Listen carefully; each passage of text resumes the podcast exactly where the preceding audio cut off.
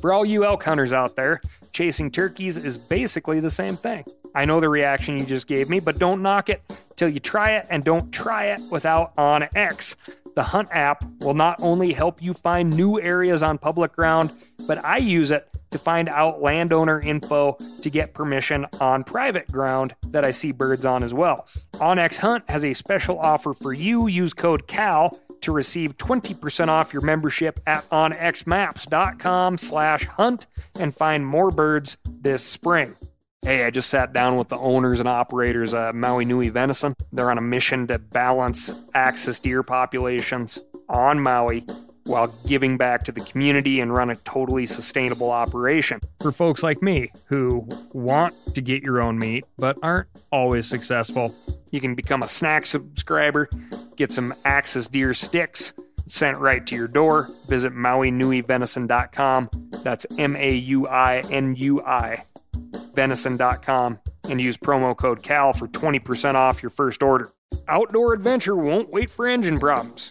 Things like hard starts, rough performance, and lost fuel economy are often caused by fuel gum and varnish buildup.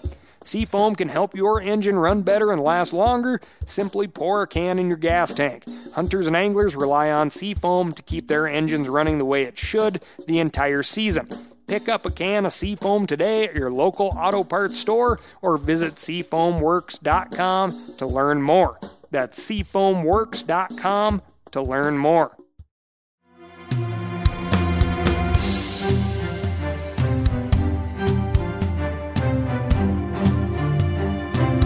From Meat Eaters World News Headquarters in Bozeman, Montana, this is Cal's Week in Review with Ryan "Cal" Callahan.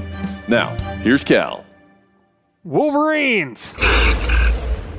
The iconic mascot of the high school turned, quote, partisan group in the 1984 classic Red Dawn, to the gruff X-Men character, to the gruffer and perhaps more iconic Milverine, for you Milwaukee residents, is, well, a character. And no matter how much fun you have watching movies, the real thing is much better. Recently, two people in Washington, one on a logging road and one on a beach a few days later, about 40 miles away, got to experience a first-hand encounter with a real-life wolverine. The wolverine is the largest member of the weasel family, Mustelidae, outside of the giant otter, of course. Male wolverines can grow to a little over 30 or 40 pounds, and females will grow to typically under 30. In contrast, the sea otter will weigh in over 100 pounds at times. And the least weasel, on the other end of the Mustelidae family, weighs only about 0.5 pound. You thought you had a strange family. I got family. Wolverines are known to be solitary, even angry animals that go it alone. Unless you recall the book, The Wolverine Way by Doug Chadwick, about a study conducted in Glacier National Park by Jeff Copeland and Rick Yates. This study used Chadwick as a volunteer and radio telemetry backed up by human tracking through Glacier. Chadwick was part of the team that verified what the telemetry was saying. And what that data and human scrambling miles said was, in Glacier National Park at least, the solitary wolverine spent quite a lot of time socializing with other wolverines. A male even traveled with his offspring on occasion, something very uncharacteristic according to popular knowledge. Of course, in Washington, the two sightings involved a singular wolverine, and even though the sightings occurred 3 days apart, one on a logging road in Nacelle, the other north of Surfside, Washington, a distance again of about 40 miles, the Washington coast is likely not under invasion by the seldom sighted weasels. Both encounters resulted in pictures and reporting providing verifiable data that suggests that the two wolverines are likely one and the same, and a female. According to the Chinook Observer, the lucky citizen that captured the photo of the wolverine on the beach as it fed on a carcass of a marine mammal said the wolverine, quote, almost seemed to emerge from the carcass, which is pretty cool. It may not seem like a lot, but this is a good case of citizen science. Two verified sightings provide a lot of information. The wolverine is elusive, and biologists can't be everywhere. The citizen science data can help patch in gaps in wolverine movements or help with population data. The first time I ever saw a wolverine way back about the same time the Wolverine study was going on in Glacier National Park, I had gone on a fishing trip with some of the guys I guided with. We packed into the Middle Fork of the Flathead and got about a day of fishing in when a storm started building. As we floated through a turn in the canyon, we heard rocks falling from the river right side, and out popped a wolverine. The wolverine looked at us in our boats, walked into the river, swam across in front of us, and climbed straight up a rock wall that was beyond vertical in some parts. The animal then sat on top of those cliffs, snapping its jaws and thoroughly cussing us out. I videotaped the whole thing. Watching a wolverine swim a river is nothing I ever thought I'd do in the lower 48 anyway. Turned out that wolverine crossing was a bit of an omen, both for us and the footage, I guess. The storm the wolverine preceded built up into something fierce. The temps dropped 40 degrees, wind blew, rain sheeted. We ended up drinking wet and unproductively under a tarp until we woke the next morning to more of the storm and a frigid, wet row all the way out of there. No more fishing. Then a buddy of mine kicked over the hard drive I'd been storing everything on, and away went the Wolverine footage. Oops! Unless, of course, I have a mini DV tape somewhere still. Anyway, I missed my chance to contribute as a citizen Wolverine scientist who, just like these folks in Washington, was just in the right place at the right time. According to a variety of estimates, there could be as few as 300 wolverines in the lower 48. However, due to the huge range of these animals, and when I say huge range, one famous wolverine, M56, was tagged with a radio transmitter and collar outside of Grand Teton. That male wolverine traveled into Colorado. At the time, he was the only documented wolverine in the state. Then he wandered what turned out to be a bit too far and was shot in North Dakota. At least he was shot as the only wolverine in North Dakota. Remember that rule, always be sure of your target and beyond? Well, in the North Dakota incident, I think it was more of, I don't know what that is, I'll shoot it and have a look. This was legal, mind you, as the animal was reported as harassing cattle. Again, being as M56 was the only wolverine in North Dakota in over 150 years, I have a hard time believing the rancher wanted to put an end to that. But anyway, on top of this huge home range and wanderlust to boot, if I hadn't said it enough, wolverines are elusive, making an accurate population number hard to guess. I'm lucky enough to spend an incredible amount of time in the woods, and in all my time, I've only seen that one in the lower 48.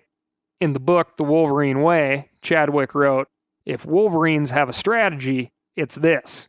Go hard and high and steep and never back down, not even from the biggest grizzly and least of all from a mountain.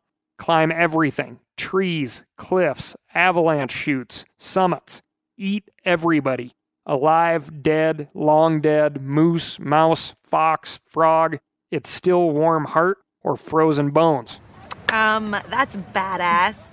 This week on Cal's Week in Review, it's bear season, the Bob Marshall, and a couple of reminders. But first, I'm going to tell you about my week. I threw together my raft, which is a Double D by Air, which is out of Meridian, Idaho. The Double D is in reference to an outer tube design that diminishes the bow and stern tube, so, you know, not what you're thinking. I used to paddle and row a bunch of different airboats when I was guiding. We even packed out a moose on a Meat Eater episode in one. When I was in Idaho, I went raftless for a long time, and when I decided to move back to Montana, I said to myself, "Self, you'd better get a boat and a dog." I've been dogless for a long time. I had this string of incredible yellow labs for about 20 or so years. Eventually, in very selfish ways, they all up and died on me. So now, in addition to the boat, I'm getting back into the dog life. I have a yellow lab female coming my way about mid-June out of Riverstone Kennels all the way over in Wisconsin. So I'll have to break her of a Midwest accent and probably a strange obsession with sitting in trees for whitetails. Lots of work ahead, and it's been a while since I lived the puppy life. Now that you know all of that, this past weekend, it was the first overnight raft trip of the year, and you know, I packed the steel battery-powered chainsaw. didn't end up using it, of course, but it just makes an outdoors type person feel like they're ready to take on whatever a weekend will bring. So I brought it. I was all rigged up for pike, but all I could coax out was several very nice brown trout. But being as I was convinced the pike would eat, I wound up once again with no fish in the cooler, and those browns have several extra piercings than they would have if I had just been looking for them. Also, on this trip, I had my bear spray handy. The grizzlies have been active. One mountain bike-related incident just outside of Bozeman in Big Sky, where a mountain biker startled the grizzly while riding on a trail, and another in a similar boating situation to myself this past weekend, but on the Sun River, where a sow grizzly attacked a man who had stepped away from his boat and campmates to relieve himself. In both instances, bears were surprised and the human survived. The boater stayed a couple of nights in the hospital. The biker will be dealing with the physical trauma for a while longer, as he'll need craniofacial reconstructive surgery.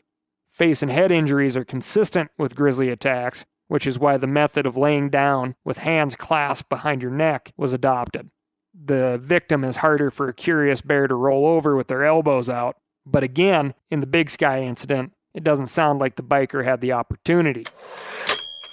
Jumping over to an area recently discussed, the Apennine Alps over in Italy, I think everyone has seen the video of a young boy cautiously walking toward the voice of his father that came out this week. Behind him in the video is what appears to be a large grizzly bear, which, if all of this susses out, is exactly what it is. The Apennine brown bear, which of course you knew because you listened to this show, a real deal grizz 3 hours from Rome, that idea is pretty darn cool, and this footage is amazing. I've been getting 2 questions related to this video. Is this real? And 2, you should talk about bear safety. What these people should have done. Okay, 1, I don't 100% know if it is real, but I will tell you it is a heck of a lot more fun to think it is. Several major and respected news outlets have covered this, so let's just say yes. The other bit of media everyone sent in this week about an old trapper in Canada having a near forced sexual encounter with a larger than average beaver? That, my friends, is fake. Question number 2, what should they have done? Let me set the scene again. Family is out on a hike. The young man is wandering about. As he returns to his father and mother, he is followed by what looks like a curious grizzly bear. The father gently talks with his son as he moves very cautiously and slowly towards his father and away from the bear.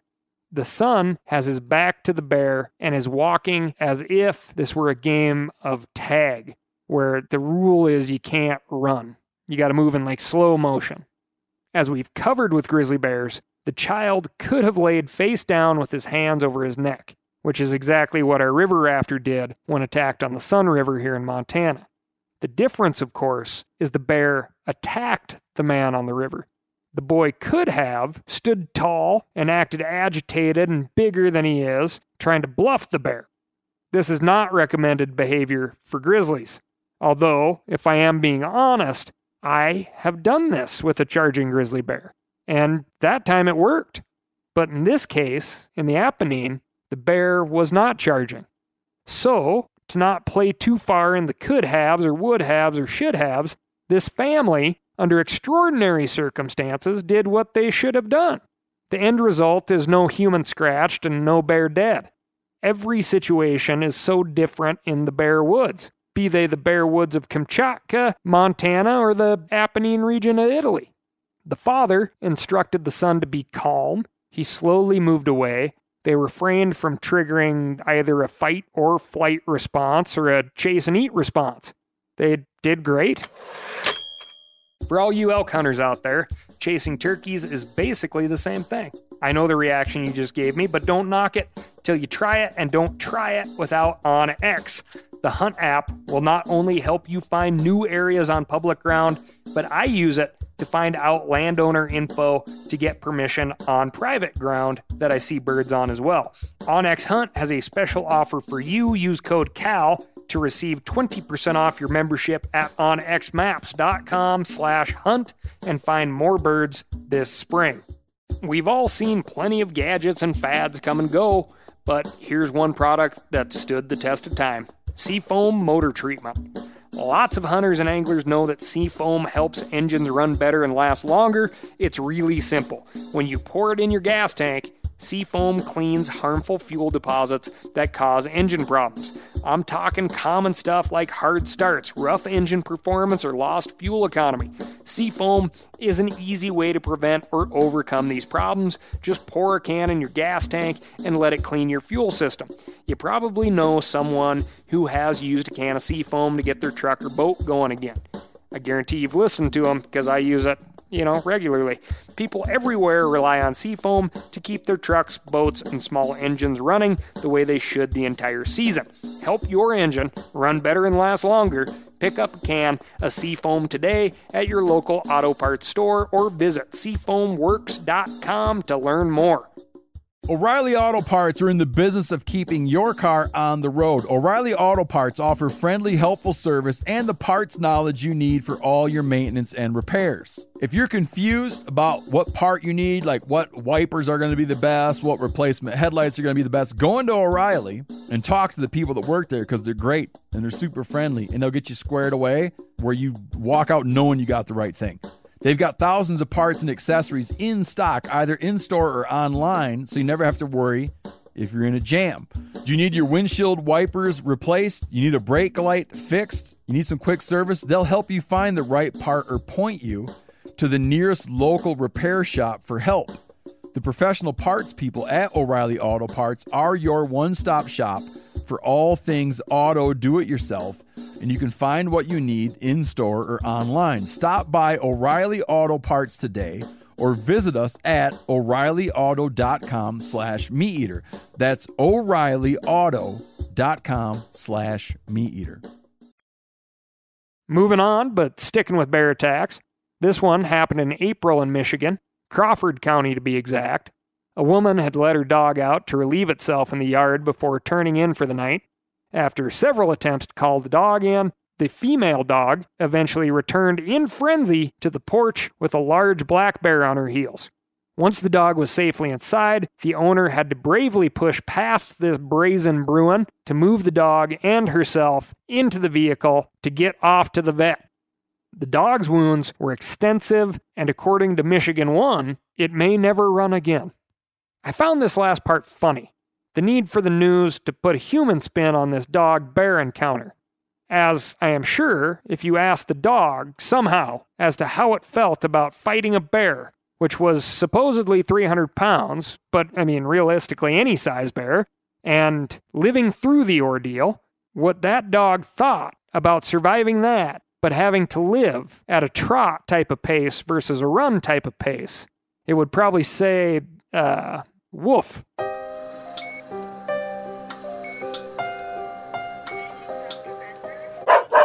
Next up on the Bear Blotter, Missouri residents will likely be able to participate in that state's first bear hunt fall of 2021. The proposed hunts would be quota-based, meaning that the state will set goals for each BMZ, or Bear Management Zone. The hunts in those zones, set for October, will last 10 days or until the quota is filled. Prospective bear hunters will have to apply for the specific BMZ they wish to hunt, and the tags will be distributed through a standard tag lottery system. Black bears in Missouri were essentially wiped out by the 1830s due to both the demand for bear products such as bear hams, bear bacon, and bear grease, as well as habitat loss.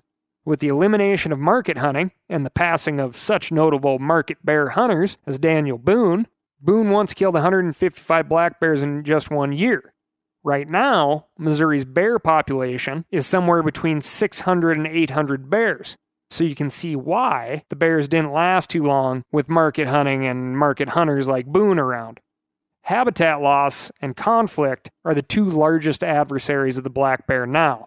Instead of wholesale forest destruction for railroads, mines, and settler camps, the bears face a fancier term: encroachment.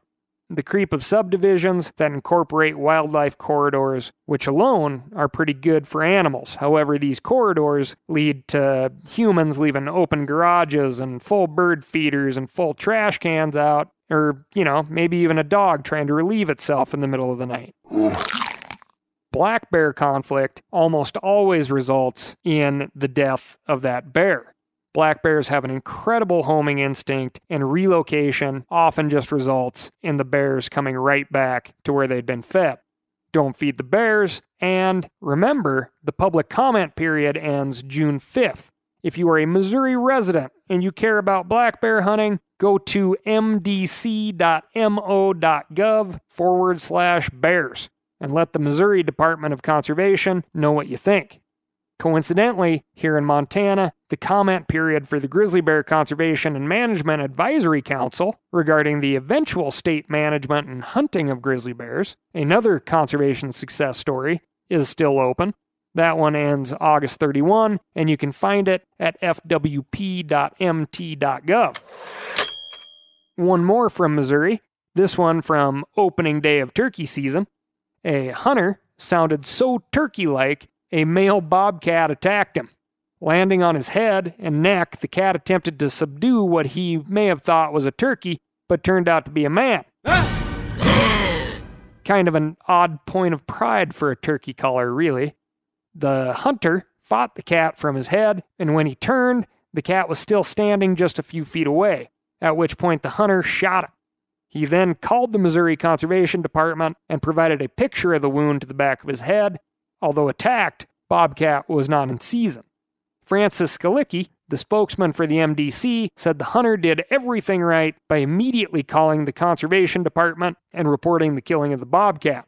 According to the Springfield News Leader, the conservation officer on the scene advised the hunter to contact the health department if he would like to get the bobcat tested for rabies. Coincidentally, perhaps, I have traveled to the National Wild Turkey Federation annual convention in Nashville, where they showcase all sorts of interesting taxidermy. After listening to this story, one of these displays had me thinking. It's of a big tom turkey kind of jumping up in flight using his spur to gouge the eye out of a bobcat. Judging from the story just told out of Missouri, this taxidermy display must fall under inspirational, not factual. And lastly this week, the Hungry Horse News, the only respectable source of news in the West Glacier and South Fork of the Flathead Canyon, not to mention Montana's first, and for a long time only, Pulitzer Prize winning, or should I say, earning paper. That's right, Mel Reuter and his staff at Hungry Horse News earned the Pulitzer for the coverage of the Great 64 Flood. But, I mean, you already knew that. Anyway, the HHN reports on an event that occurred back on May 16th on the South Fork of the Flathead River on the sandbar where Black Bear Creek flows in. Two horseback riders and bear hunters on the return leg of a ultimately 160-mile ride through the Bob Marshall Wilderness encountered a strange scene. A Bell 407 helicopter, complete with people. The helicopter had flown over the riders and their pack string earlier that morning, and the convergence at the landing site was by coincidence. According to the Hungry Horse News, when the riders inquired as to the anglers' means of travel, which they did because mechanized travel in a federally designated wilderness area is illegal, they were responded to in, let's say, a dismissive manner, and instructed to take a picture of the people, helicopter, and tail numbers, and they would be happy to pay the fine, so move on. There is more to come on this story, but if this encounter is true, and for the record I have spoken to one of the members involved, so you know I'm inclined to believe the guy, I have to say that the person that is a lawbreaker who is willing to look law-abiders in the eye and tell them to just move on, we'll pay the fine, without acknowledging the efforts of law-abiding citizens to get to that far-off point on the map, you know, without a $3.1 million helicopter, is, well, just not the type of person I'd be willing to sit down and have beer with. It appears this group literally and brazenly flew directly in the face of Bob Marshall himself, a man who was famous for 50-mile-a-day hikes, and that was back in the hobnail boot days.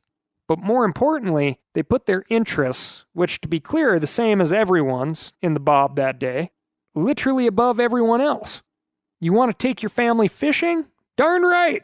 Please do, but don't do it at the expense of everyone else's day. Speaking directly to the flight enabled, there were a lot more folks in the woods than just that dirty pair of mule skinners you spoke with. I have a lot of phone calls in with a lot of people right now. I'll pick this one back up as soon as I get the rest of the story. If you happen to have the rest of the story and want to make it easy on me, I'd love to hear it. You know where to find me. Moving on. Remember to call your duly elected representatives and tell them to support the Great American Outdoors Act. As a reminder, Mitch McConnell said he is bringing the greatest conservation package we may ever see to the floor at the beginning of the month. Make those phone lines burn. Don't know who your congressman is? Go to house.gov. That's house.gov. In the top right corner of that page, you will see the outline of the United States. And there's going to be a little box in it. It says, find your representative. All you have to do is put your zip code in that box and hit enter. And one more call to action.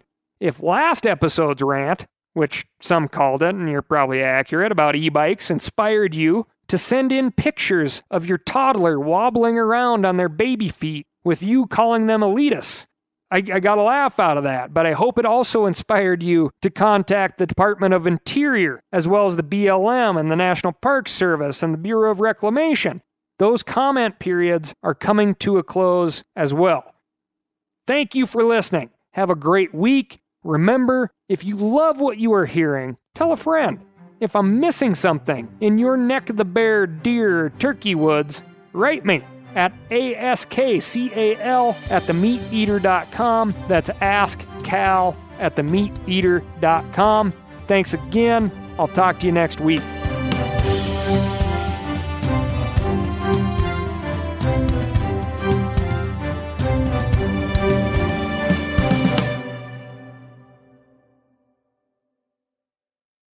Hey, I just sat down with the owners and operators of Maui Nui Venison. They're on a mission to balance axis deer populations on Maui while giving back to the community and run a totally sustainable operation. For folks like me who want to get your own meat but aren't always successful, you can become a snack subscriber, get some axis deer sticks sent right to your door. Visit MauiNuiVenison.com. That's MAUINUI. venison.com and use promo code CAL for 20% off your first order. Outdoor adventure won't wait for engine problems. Things like hard starts, rough performance, and lost fuel economy are often caused by fuel gum and varnish buildup. Seafoam can help your engine run better and last longer. Simply pour a can in your gas tank. Hunters and anglers rely on Seafoam to keep their engines running the way it should the entire season. Pick up a can of Seafoam today at your local auto parts store or visit SeaFoamWorks.com to learn more. That's SeaFoamWorks.com to learn more.